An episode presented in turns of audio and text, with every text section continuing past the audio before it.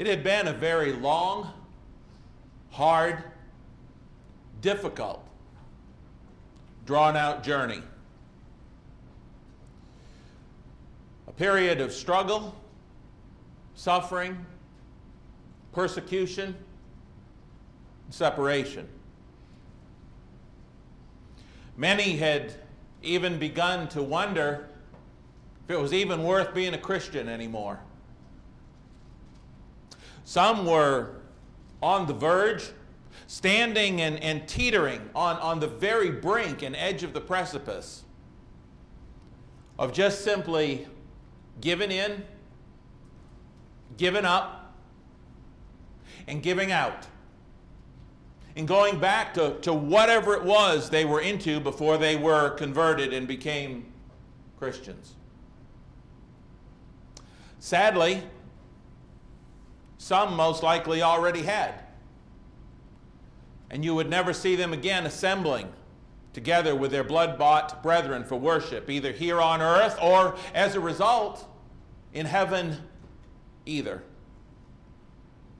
Jesus' words had indeed come to pass in a most tragic way. Jesus' words in Matthew 13, wherein after he related the parable of the sower, he said in Matthew 13 and verse 15, For the hearts of this people have grown dull, their ears are hard of hearing, and their eyes they have closed, lest they should see with their eyes, hear with their ears, lest they should understand with their hearts and turn, so that I should heal them. Jesus went on in that chapter of Matthew 13 to say, as he explained the parable of the sower a little further on there in verses 20 through 22, how some who had initially, originally received the word with joy, they were so grateful to be Christians, would only endure for a while only until trouble arose or persecution or problems because of the word, or who would allow the cares of this world, the deceitfulness of riches, to choke out the word and make them unfruitful in the Lord's cause. And so it was in those times, against that backdrop,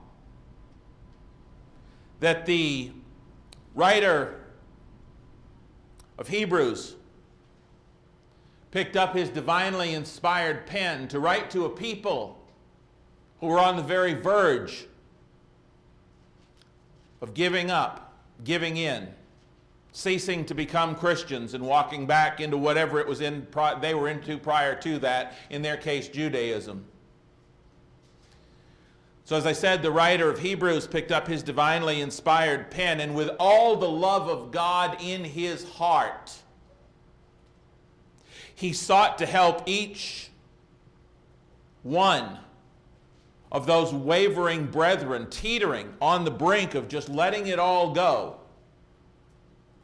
He picked up his pen and he sought to remind them both of the superiority of what they had been given by God in becoming and staying Christians, and how it would be the absolute tragedy of all tragedies were they to give up on their Christian walk, to give up on Christ, and surrender their Christianity just because times were difficult for them. In his New Testament or his Truth for Today commentary on Hebrews, Brother Pace wrote this. Readers of Hebrews, that is today, will identify quickly with the first recipients of this letter when they see how they struggled to hold on to their faith in Jesus in the midst of growing world chaos and powerful cultural pressures to return to a more comfortable past. The author's purpose in writing Hebrews, and I love what Brother Pace says, the author's purpose in writing Hebrews was to nail Christians to Christ. I love that. We often talk about Christ being nailed to the cross. By the way, I appreciate your words this morning, Kirk, up here at the table as we were all taken back to that time when Jesus was nailed to the cross for us. But Brother Pace says the writer of Hebrews' purpose was to nail Christians to Christ. That is, to encourage the readers to remain faithful regardless of their circumstances, regardless of their struggles, regardless of what they were going through. And Brother Pace says the theme is set forth for the entire book of Hebrews in Hebrews chapter 3, verses 12 and 13. And I'm going to ask that you might open your Bibles. You at home, please open your Bibles as well. I'm going to ask that everybody open their Bibles as we, as we look at the theme, as we look at what the book of Hebrews is centered around, the, the overriding idea or concept or truth that Hebrews, the entire book, rotates around is set forth here in Hebrews chapter 3. He says verses 12 through 13. I'm going to read 12 through 14, and I want us to see this. I want us, again, please, understand these three verses encapsulate the entire message. Everything else springs off of what he says here, as it were. He begins in chapter 3 and verse 12 saying, Beware, brethren. Don't miss the word brethren. He's writing to Christians. He's not writing to people out there in the world. He's not writing to pagans. He's not writing to people that don't know the Lord. He's writing to members of the church. Beware, brethren, lest there be in any of you. Notice the word any. Doesn't want one single one to fall into this category. Beware, brethren, lest there be in any of you Christians, brethren, an evil heart of unbelief in departing from the living God. If there was ever a book that said you can fall away, it's Hebrews. He said, Brethren, Christians, brothers and sisters, you got to be careful that you don't let an evil heart get in there and convince you to depart from God. Now, these were people who are already with God. You can't depart from somewhere you ain't. In order to depart from somewhere, you got to be there. They were with God. He said, I don't want you to depart from God. Don't let this evil heart develop within you. And he tells you how to cure that. He says, but exhort one another daily. Every day, exhort one another. This will stop you from having an evil heart and departing from the living God. Exhort one another daily while it is called today, lest any of you be hardened through the deceitfulness of sin. The only day that you need to exhort your brethren is any day that ends in Y. That's it. Other than that, if you know any other day you don't have to, only if it ends in Y. The Devo Wednesday night was about calling or contacting or, or, or getting on Marco Polo and, and, and letting your brethren know, talking to them, contacting somebody you haven't. And I hope and I pray that every member of the congregation's done that. And I hope and pray that we continue to do that. Even though we're separated by miles. We're separated by a lot of things, and we can't all be together under one roof right now and haven't been able to for 11 months. That does not mean that we need to be spiritually separated or spiritually distanced just because we're socially distanced. But that's up to us. He continues on. For we have become partakers of Christ. This is his, this is his wrap up. This is the condition. This is the therefore. For we have become partakers of Christ if, it's conditional, if we hold the beginning of our confidence steadfast to the end. He said, We're only going to be partakers of Christ. We're only going to be with Jesus if we hold our faith, if we hold our confidence steadfast to the end. You remember how you felt when you come out of the baptistry? I seem to keep going back to this, but that's okay. Do you remember how you felt? Do you remember when you were baptized? You remember when you baptized? You remember when you come out of the baptistry how you knew, based on your knowledge of the word, that you were forgiven? How'd you feel? Now, some people, some people, you know, they don't maybe have all that much feeling, but some cry, some just, you just come out and you just, oh, thank God. Thank God. He said, you got to hang on to that right to the very end. You can't lose that. That's the whole message of the book of Hebrews. You, you can't lose that. You're only a partaker of Christ and with Christ if you hold fast The beginning of that confidence, steadfast to the end. Then he goes on to explain the previous tragedy, back in the days of Moses, that he was seeking to save them from falling into some semblance of. He's, he, he goes on, he, he uses this illustration. We look down in verse 16. For who, having heard, rebelled? Indeed, was it not all who came out of Egypt led by Moses? With whom was he angry 40 years? Was God angry for 40 years with people that were his or people that weren't his? They were his people, right? Same thing. Brethren, in some sense, back then. Was it not with those who sinned, whose corpses fell in the wilderness? And, who, and to whom did God swear they would not enter his rest? But to those who did not obey. So we see that they could not enter in because of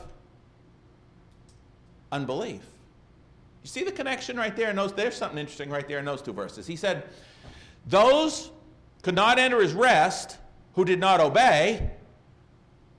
They couldn't enter his rest because of unbelief. Do you see there that disobedience and disbelief are the same thing?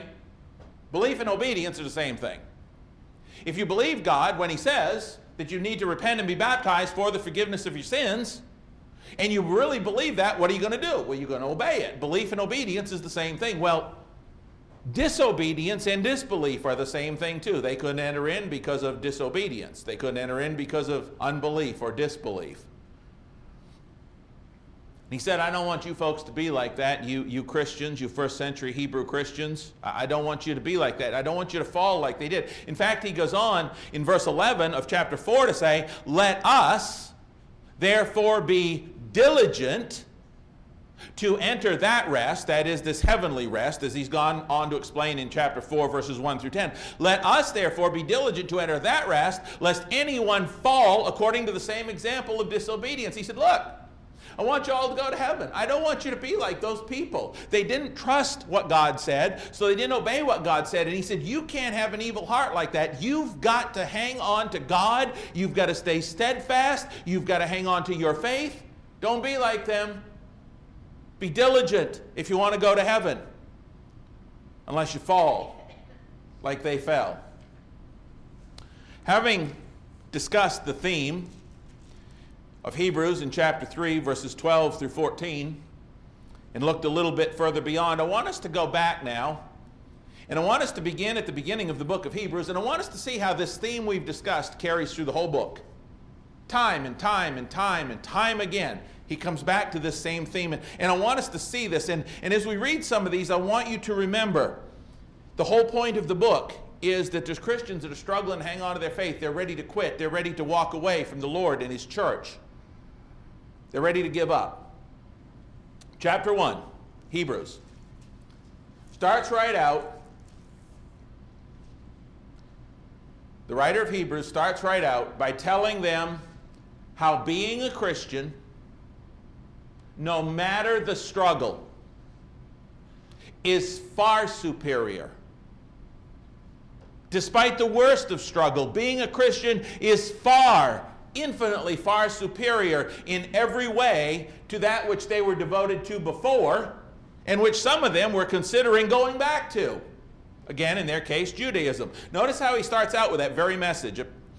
Hebrews chapter 1, 1 through 4. Watch this. He says, God, who at various times and in various ways spoke in time past to the fathers by the prophets, has in these last days spoken to us by his Son, whom he has appointed heir of all things.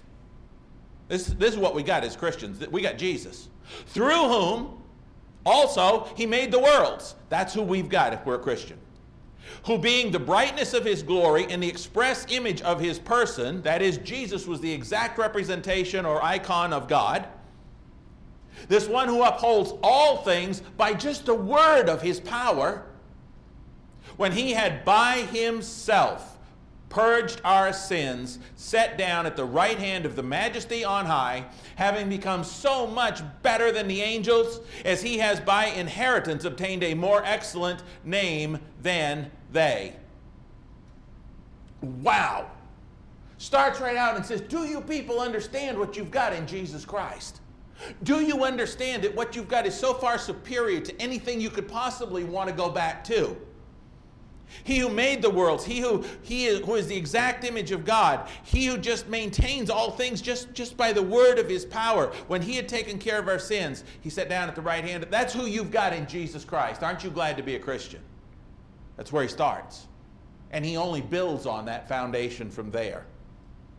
It's interesting here when he says in verse 4, having become so much better.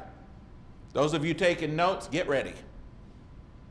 The book of Hebrews is all about how much better we've got everything because we're Christians than we could ever have in any other place. Relating to them specifically and their former life in the Hebrew faith, we have a better messenger and mediator. Hebrews 1 1 through 4. We have a better hope. Hebrews chapter 7 and verse 19. We have in Christ a better covenant. Hebrews 7:22 which was established on better promises. Hebrews 8 and verse 6. We have a better sacrifice. Hebrews 9 and verse 23. We have a better and an enduring possession for ourselves in heaven. Praise God, Hebrews chapter 10, verse 34. We have a better heavenly city, citizenship, or country. Hebrews 11 and verse 16. We got it good, don't we? We got, no, we don't have it good. Christian, we don't have it good. We have it better than best. That's what we have. That's the message of Hebrews. And yet, still, some of them were, were, were thinking of, of surrendering that. Hebrews goes on to tell us that God has prepared something infinitely better through the immeasurably better blood of Christ for those faithful in Christ who will hang on firm to their faith to the end we have something better than has ever been experienced by even the best and greatest of the patriarchs in the Old Testament religious system that some of these teetering Christians wanted to go back to. Hebrews 11 in verse 40, in chapter 12, verse 24. Even the best of the Old Testament patriarchs could not even imagine how much better we've got it than they've got it, according to those two verses. When you consider all of that, you understand the reason for the Hebrew writer picking up his pen to lovingly encourage through a number of heartfelt warnings to these weak and teetering brethren. You understand his love and concern. He knows what they've got. He knows what, because they're in this period of struggle, they're, they're almost ready to give up. Some of them probably already had. And so he lovingly warns them throughout the book. The first of these warnings we see in Hebrews chapter 2. Please turn there, verse 1. We know this book is written to brethren, those in Christ, and he says, Therefore, we, that is, we Christians, who are struggling, we must give the more earnest heed to the things we have heard, lest we drift away. He said, we got to pay even closer attention than we have been. Yeah, life was difficult for them, as we're going to see when we get into some of the later chapters. And it was getting harder. And he said, We got to pay even more diligent attention. These are people that have already been baptized. He said, Lest we drift away. And every time I see that word, every time I see this passage, I think of the same illustration. I think of a rowboat of some sort pulled up on a beach. A rowboat pulled up on a beach, nice sunny day, maybe in the Caribbean or Caribbean, however you decide to pronounce that word. You know the region. And it's this warm, sunny day, and the waves are just gentle and they're just hitting the back of that boat. And you get in that boat and you think, oh man, nap time. and the sun's out, and the waves are plunking against the boat, and it's up on the shore on the front end in the sand, and you've had this long way. You think, oh man, if I just, I'm going to close my eyes, oh, it feels so good.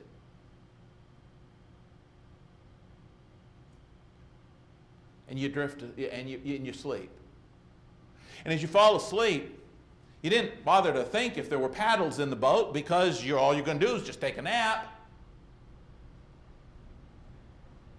Slowly, that boat begins to drift, and you're asleep. And you wake up, you haven't felt it drifting. You haven't noticed it was drifting. You were not cognizant that it was drifting. You were asleep to the fact it was drifting, but you've drifted away. And here you are out there, and you're being sucked further and further out, and you have no paddles, and we'll say a shark infested, and you can't swim back. You never knew what was happening, but you just simply drifted, and you didn't even know it. The writer of Hebrews is saying, You Christians cannot do that. You cannot allow yourself to slowly drift away from Christ. You, and the only way you're not going to do that is to pay more careful heed to the things you've heard, lest you drift away. For if the word, verse 2, spoken through angels proves steadfast, and every transgression and disobedience received a just reward, reminding them of Judaism they came out of, he said, How shall we escape if we neglect so great a salvation, which at the first began to be spoken by the Lord? And was confirmed to us by those who heard him. God also bearing witness both with signs and wonders, with various miracles and gifts of the Holy Spirit according to his will. He said, Look, you know how Judaism and that system worked. You, you understand that. And, and what happened to those people who were disobedient and wouldn't listen? We've already talked about this in chapter 3. He said, But if you know that and you understand the punishment they got, what do you think is going to happen where we have it so much better? God confirmed it. Jesus told us. The apostles have told us. What do you think is going to happen to us if we allow ourselves to drift away from what they said? It's going to be even worse. You can't allow yourself to drift, to be asleep to your plight, slowly drift away from the Lord Jesus Christ. The next warning that we see is in chapter 3, verses 1 and 2. Look what he says. Therefore, holy brethren, again, these are Christians. Over and over, he says this. Therefore, chapter 3 and verse 1, holy brethren, partakers of the heavenly calling, these were Christians just like you and I. Consider the apostle and high priest of our confession, Christ Jesus, who was faithful to him who appointed him, as Moses also was faithful in all his house. Well, how do we know Jesus was faithful? What is, I mean, we know he was. How, what, what do we see that in? How does that come out? He was willing to do whatever God told him, right? Even if it was tough. That's how Jesus was faithful to God. And so the writer of Hebrews is saying, remember Jesus? He was faithful. He, he struggled. Yeah, Jesus had his struggles, no doubt, but he stayed faithful to God. Even despite those struggles, Jesus didn't quit. Jesus didn't give up. Jesus didn't walk away. Jesus didn't surrender. Jesus didn't drift. Consider him. Think about him, the writer of Hebrews says. In verses 5 and 6 of chapter 3, he says, Moses indeed was faithful in all his house as a servant for testimony of those things which would be spoken afterward. But Christ as a son over his own house, whose house we are, I've got this highlighted in my Bible, if we hold fast the confidence and the rejoicing of the hope firm to the end. The point of Hebrews chapter 3, 1 through 5, is that Jesus struggled, but Jesus kept on going with God. He did not quit. And he said, Think about him, and you are his house if you do the same thing. If you hang on to that, that joy, and you hang on to that firm to the end, you don't let it go just because you're struggling, just because times are tough, you don't let it go. You keep your confidence and the rejoicing in the faith just as much the day that you draw your last breath as the day you come up out of that baptistry. He said, We're Christ's house if we do that. And folks, you and I both know a lot can happen between the time you come up out of that baptistry and you draw your last breath, right? A lot of life can happen in between there, right? It doesn't matter. You hang on to Jesus. You be faithful, just like Jesus was. Of course, we see the heart and soul or theme as we talked about earlier in chapter 3, verses 12 through 14 as well.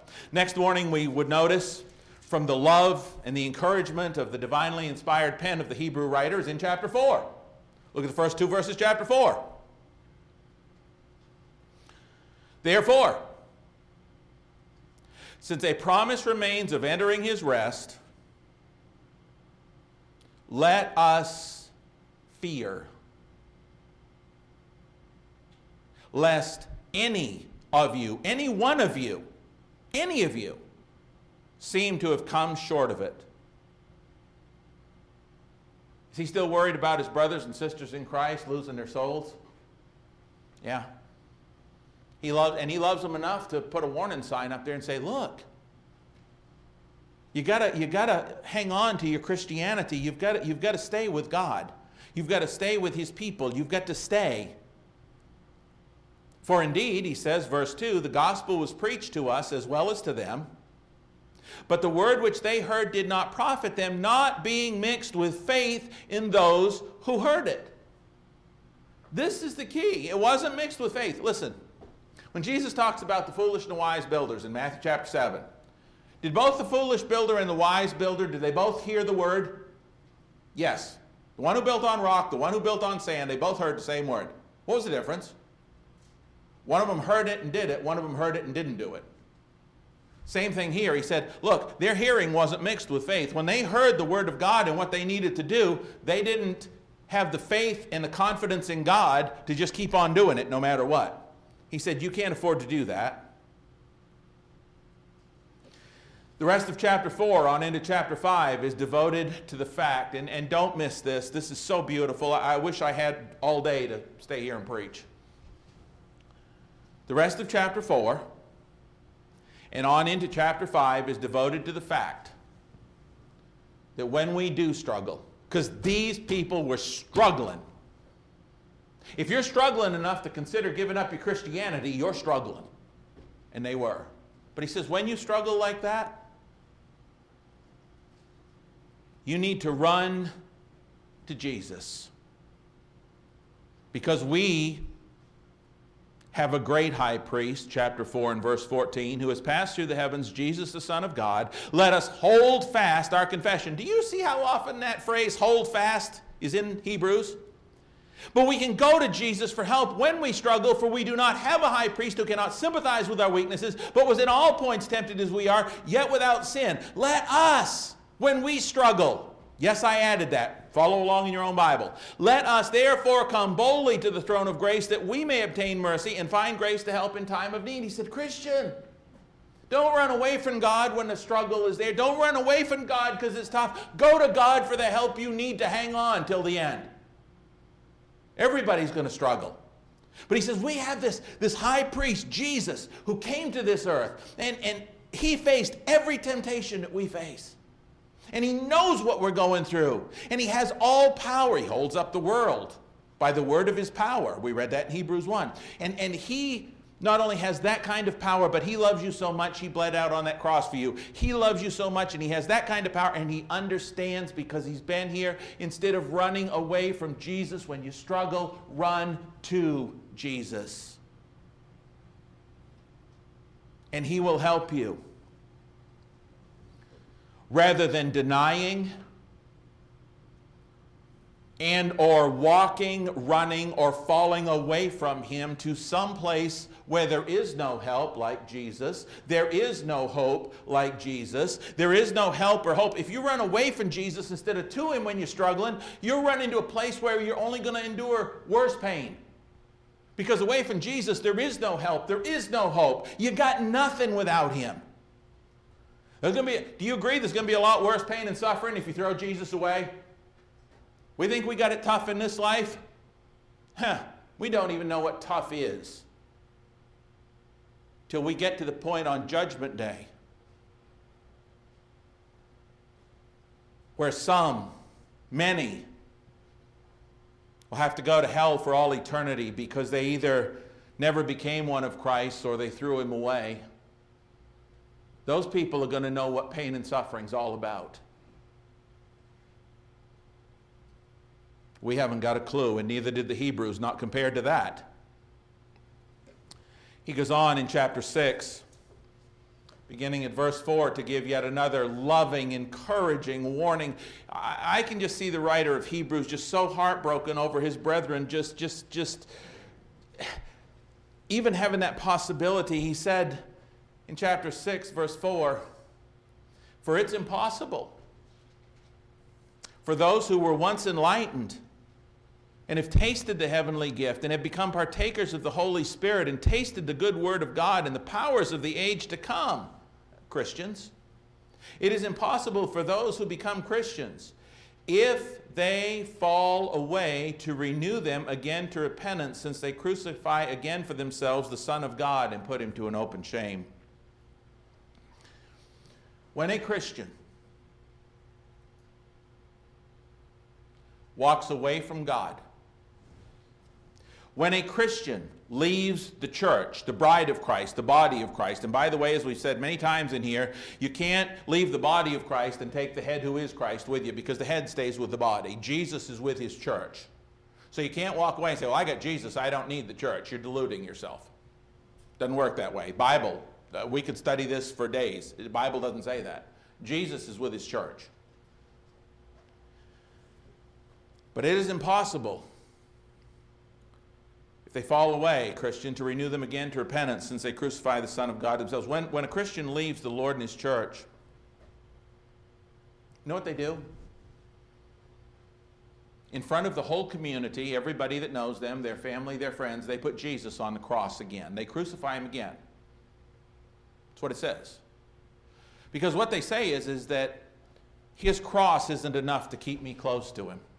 His blood and what He gave me is not enough for me to stay with Him when I struggle. And so they say to the whole world, hey, Jesus ain't worth it.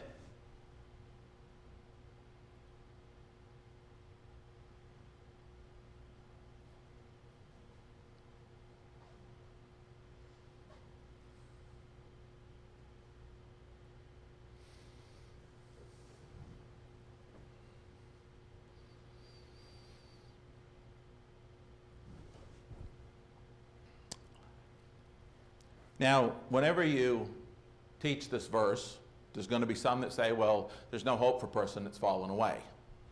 I've had this discussion many times, and every time I bring these verses up, seems I have to have the same one, but that's okay. Let's, let's clarify this verse a little bit. It says impossible for those who've fallen away to renew them to repentance, if they fall away. Well, what about the person who's fallen away and later on has come back and been restored? Aren't they okay? Yes, they are. See, you can't take just one section. You need to put it together with everything else. Does the story of the prodigal, go- yeah, prodigal, yeah. Does the story of the prodigal son tell us that if a person comes back to God, God will accept them? Does it tell us that? Yes, it does. If a person repents and they come to their senses, even one who has been with the father, the son had been with the father, but he decided to leave the father, goes out into the swine fields, devotes his life to wild living. He's out there, he's hungry. He sees the pigs eating. He says, Man, I wish I could have some of that because even the servants in my father's house are, are fed better than, than I am. I'll go back to my father and tell him how sorry I am. When the prodigal son returned home, the father saw him from a long ways away, ran to him, kissed him, and said that, Yeah, I love you, I forgive you, and you're part of the family, right? So, how does that reconcile with Hebrews 6 4 through 6? Simply this way God can forgive any legitimate return to Him, period. What this text is addressing, it's not impossible for God to welcome the person back.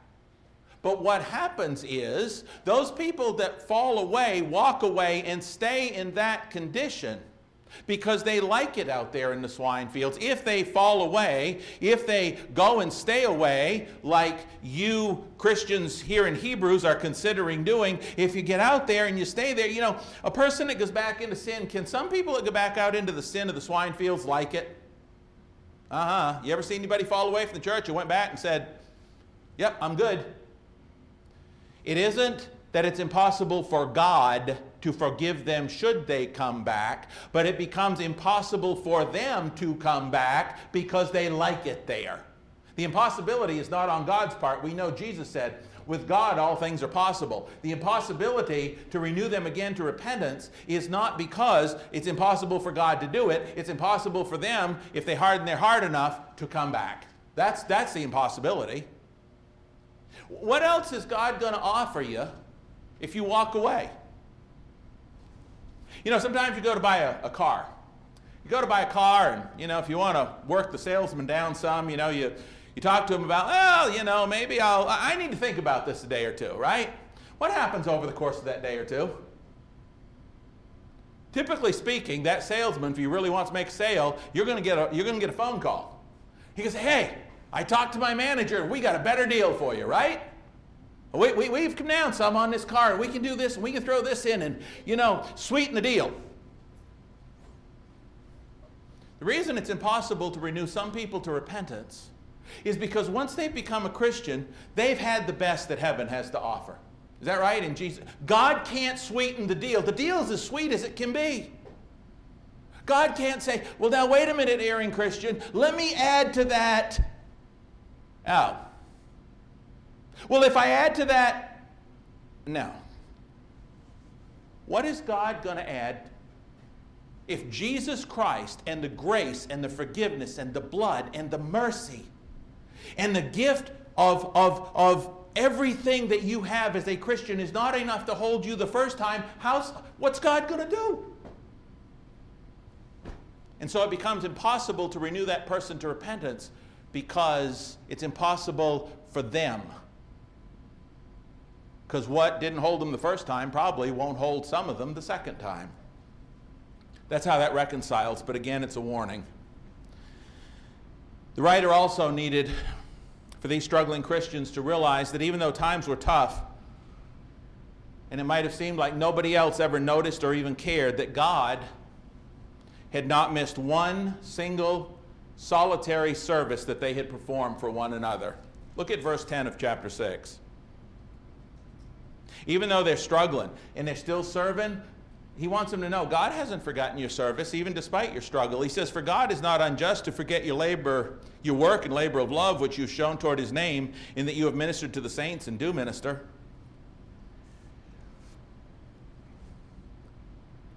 There's not a person you've called since Wednesday night's Devo or prior to it. There's not a person you've texted that God hasn't noticed. There's not a good deed that you've done for a church member, even if you're struggling yourself, that God hasn't noticed. God's not so unjust as to forget those things. But notice this about that verse. He said, You got to keep doing it, though. The book of Hebrews is about consistency and continuing. Look what he says. You, you got you to keep it up and not quit no matter what your current circumstances or struggle. Look at the next two verses. Verse 11. And we desire that each one of you, this is for every member of the church, show the same diligence to the full assurance of hope until the end. You got to keep doing it. That you do not become sluggish, but imitate those who through faith and patience, faith and patience, patience inherit the promises. Yes, I know I added some words for emphasis. After spending chapters 7 through 10 explaining and expanding upon just how much better they have it, even as struggling Christians, than they had it in the previous lifestyle that some of them were on the brink of going back to. He gets to chapter 10 and he writes this. Yeah, three chapters explaining how much better they got it than what they want to return to. And so he says in chapter 10 and verse 19, Therefore, brethren, having boldness to enter the holiest by the blood of Jesus, by a new and living way which he consecrated for us through the veil that is his flesh, and having a high priest over the house of God, he's telling them all of these blessings. Because of this, let us draw near with a true heart in full assurance of faith, even despite their, yes, in spite of their struggles. Having our hearts sprinkled from an evil conscience and our bodies washed with pure water. Here comes our phrase again. Let us hold fast. The confession of our hope without wavering, even in the tough times, without wavering.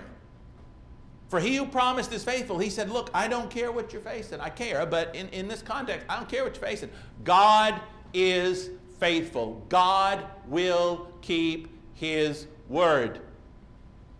Don't you ever forget that no matter what happens to you on this earth, what God told you He will do, He will do. God is faithful. And let us consider one another in order to stir up love and good works, not forsaking the assembly of ourselves together, as is the manner of some, but exhorting one another, and so much more as you see the day approaching. This is the same message that we talked about as the heart and soul in chapter 3, verses 13 and 14. Hold fast. All of that. Then he goes on to say this For if we sin willfully, that is, if we just give up on the church, we give up on our brethren, we're not trying to help them, we're not involved with them, we just forsake the church, all of it.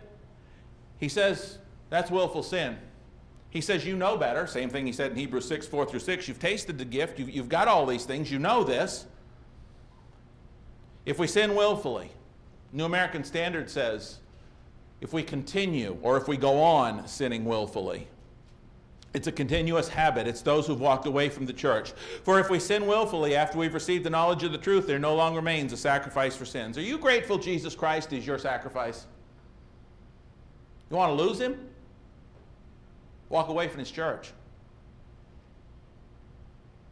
For good. But a certain fearful expectation of judgment and fiery indignation which will devour the adversaries. Who's he writing to? He's writing to Christians. And he said, You want to throw away your Christianity? Easy way to do it.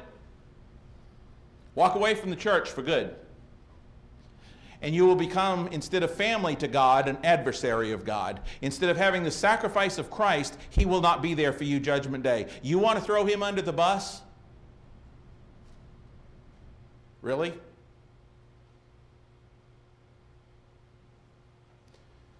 But a certain fearful expectation of judgment Verse 28 Anyone who has rejected Moses' law dies without mercy on the testimony of two or three witnesses. Of how much worse punishment do you suppose will he be thought worthy who has trampled the Son of God underfoot, counted the blood of the covenant by which he was sanctified a common thing? This blood of the covenant that, that we gather around the table to celebrate each and every Lord's Day, and, and to consider it a common thing is to say, I don't need that. It's just, it's like, you know, okay, whatever. That's not important. That's what it means to be a common thing. Counted the blood of the covenant by which he was sanctified a common thing and insulted the Spirit of grace. For we know him who said, Vengeance is mine, I will repay, says the Lord. And again, the Lord will judge his people. The New American Standard says, It is a terrifying thing to fall into the hands of the living God. Terrifying. How would you like to face God on Judgment Day and say, God, you know that whole thing about your, yeah, I was a Christian, but you know, that, that thing with your son's no big deal.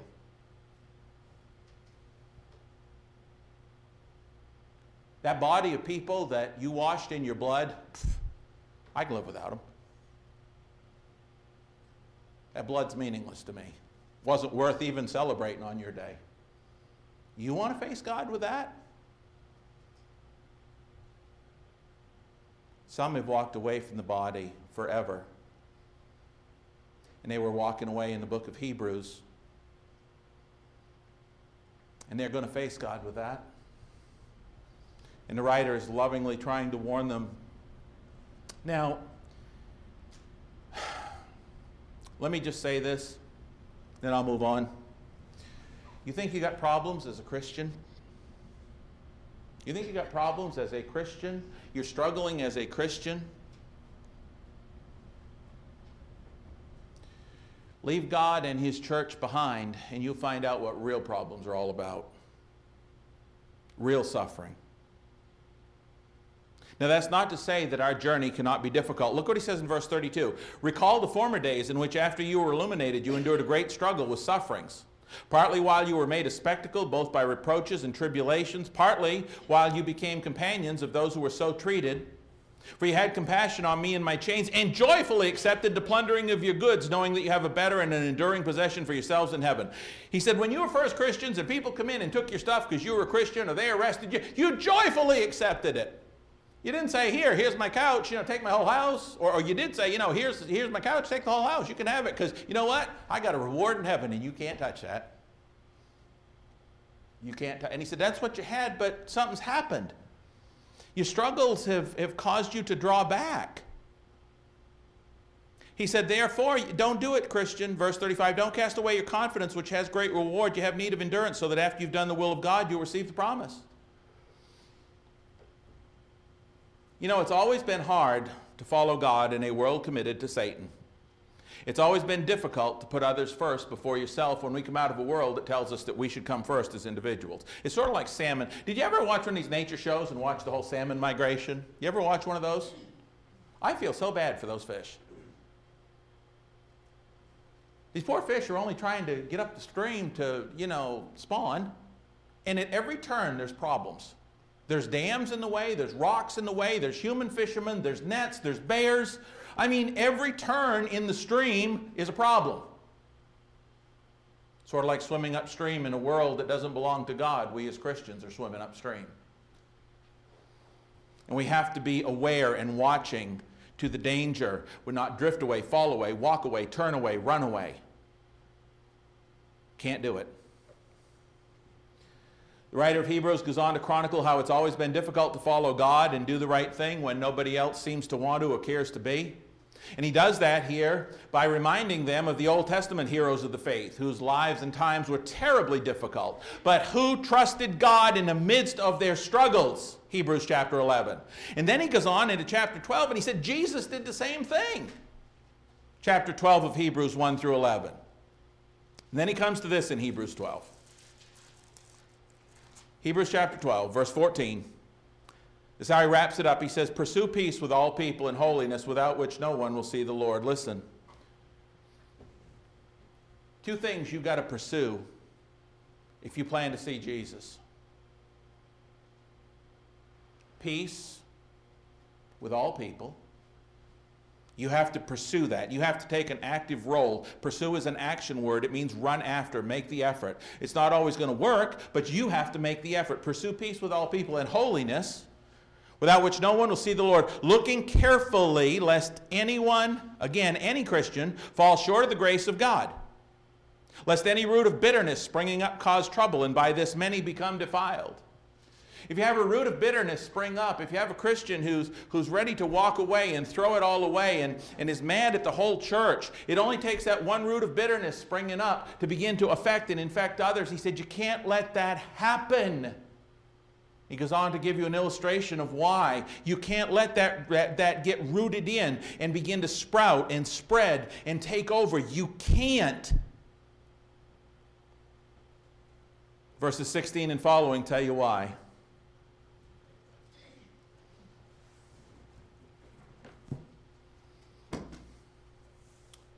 Brethren, here, at home, wherever you are, in a world of chaos, confusion, COVID, corruption, condemnation, it can be incredibly easy for Satan to tempt us to forget the value of what we have in Christ Jesus. It can be incredibly easy for Satan to tempt us to forget what we have been given, to get up close to the brink and teeter on I, just don't know if it's worth it anymore. And it's a process, it takes a long time. But we've got to understand when we're headed in that direction because life is difficult where we're heading. We've got to understand what we've got and what we're, we're, we're headed towards throwing away. And we can't let Satan do that to us. We can't.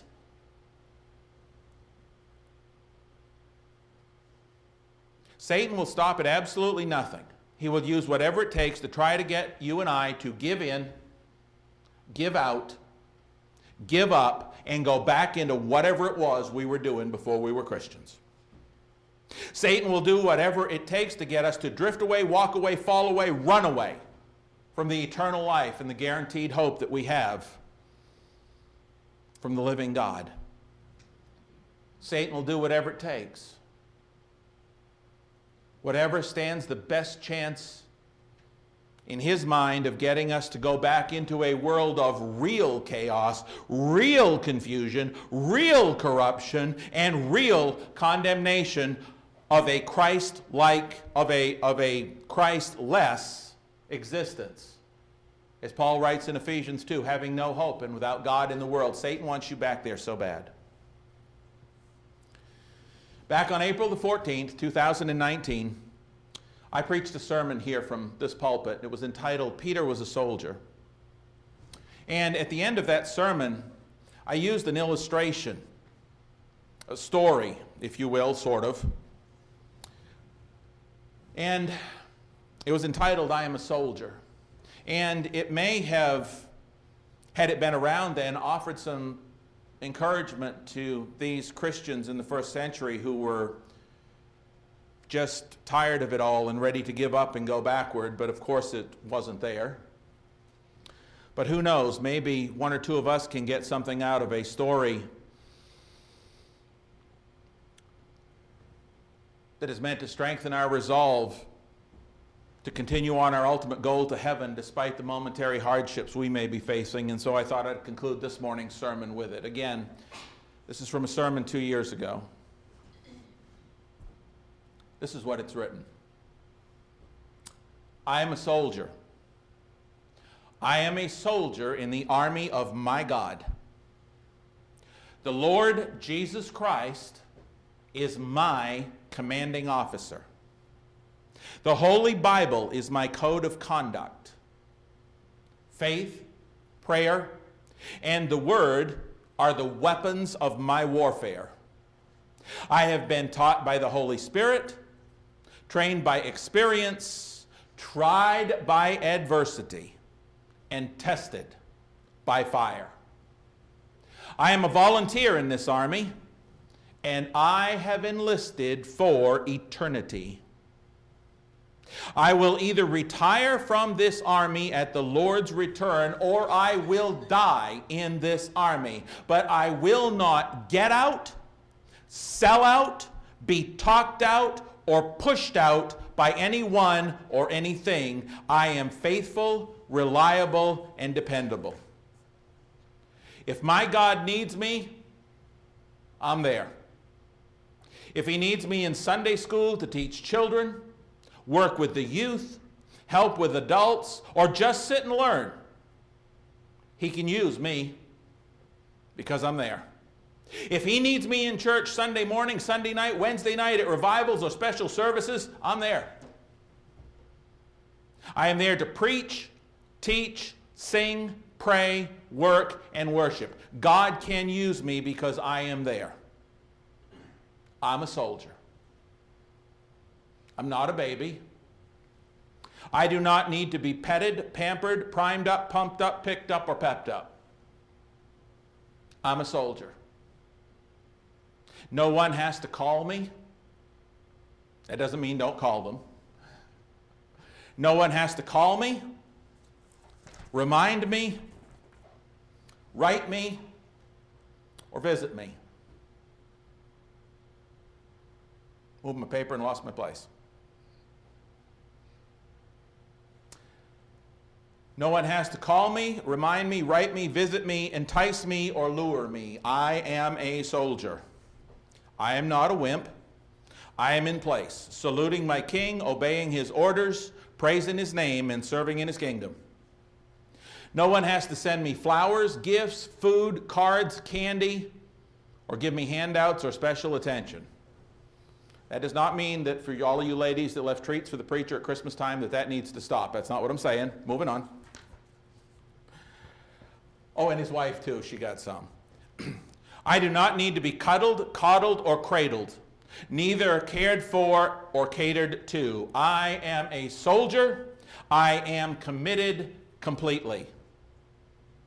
He finishes off with these two paragraphs. I cannot have my feelings hurt badly enough to turn me around. I cannot be discouraged enough to turn me aside. I cannot lose enough to cause me to quit. When Jesus called me into this army, I had nothing. And if I end up with nothing, I'll break even. I am a soldier. I am committed. I will win. I will win because my God will supply all my needs. I am more than conqueror in Christ Jesus and will therefore always triumph. Do we understand that we are more than conquerors? Do we get that? Neither sword, famine, nakedness, peril, whatever comes our way, in all these things we are more than conquerors through him who loved us. He wraps up with this I am more than conqueror in Christ Jesus and will therefore always triumph. I can do all things through Christ who strengthens me. Devils cannot defeat me. People cannot disillusion me. Weather cannot weary me. Sickness cannot stop me. Battles cannot beat me. Money's, money cannot buy me. Governments cannot silence me. And hell cannot handle me. Do we get that? I am a soldier. I am committed. Even death cannot destroy me. I am a soldier in the army and I am marching claiming victory. I will not give up. I will not turn around. I am a soldier marching heavenward bound. I am a soldier. Will you stand with me? I love that piece. Peter understood what so many to whom Hebrews was written, as well as maybe some today, do not understand and therefore surrender up their salvation. When I tied that I am a soldier to that sermon on Peter, I did that for a reason. You see, Peter understood too that it wasn't about him or his feelings whatsoever. Christianity is not about you. Christianity is not about Doug. Christianity is not about, Christianity is about Jesus Christ and Him crucified. It's not about my feelings. It's not about my convenience. It's not about my pride. It is all about Jesus Christ, His truth, His eternal truth, even when it hurts. It's all about the Lord Jesus Christ and His words of eternal life, even when they are inconvenient, uncomfortable, hard to do, or we are hated for it. It is still all about Jesus. And the Apostle Peter was not going to give up heaven forever for anything momentary earth had to offer. Brethren, we cannot afford to give up heaven forever. Just because of our light and momentary afflictions here, we can't do it.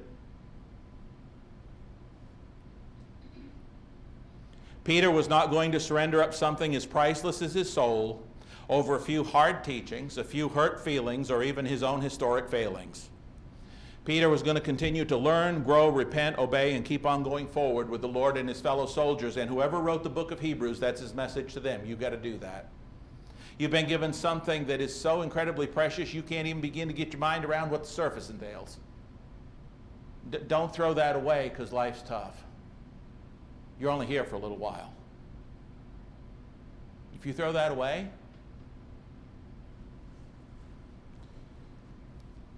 it's worse than giving up your birthright for a bite of soup. As soldiers, we are to go forward, sword of the Spirit in one hand, shield of faith in the other, and the full armor of God all over. What about you this morning? Where are you? If you are one of those people who has become a Christian, and you're hearing this, and maybe, maybe, you know, life's been tough, life's been difficult, circumstances, situations, people say things, people do things, COVID, this, that, one thing and another, and you know, you've come to the point where you thought, wow, just be easier maybe to, no, it wouldn't. No, it wouldn't. Read the book of Hebrews. And if you've never become a child of God, you've never started down that journey, then you need to get in touch with us maybe to study what it takes to do that. We would love to study with you, get you to repent, believe in Jesus to repent, to be baptized and then to live faithfully from that point on. If you need the prayers of the church or anything else this morning, please come forward if you're here or let us know um, if you're listening on the live stream as we stand and say.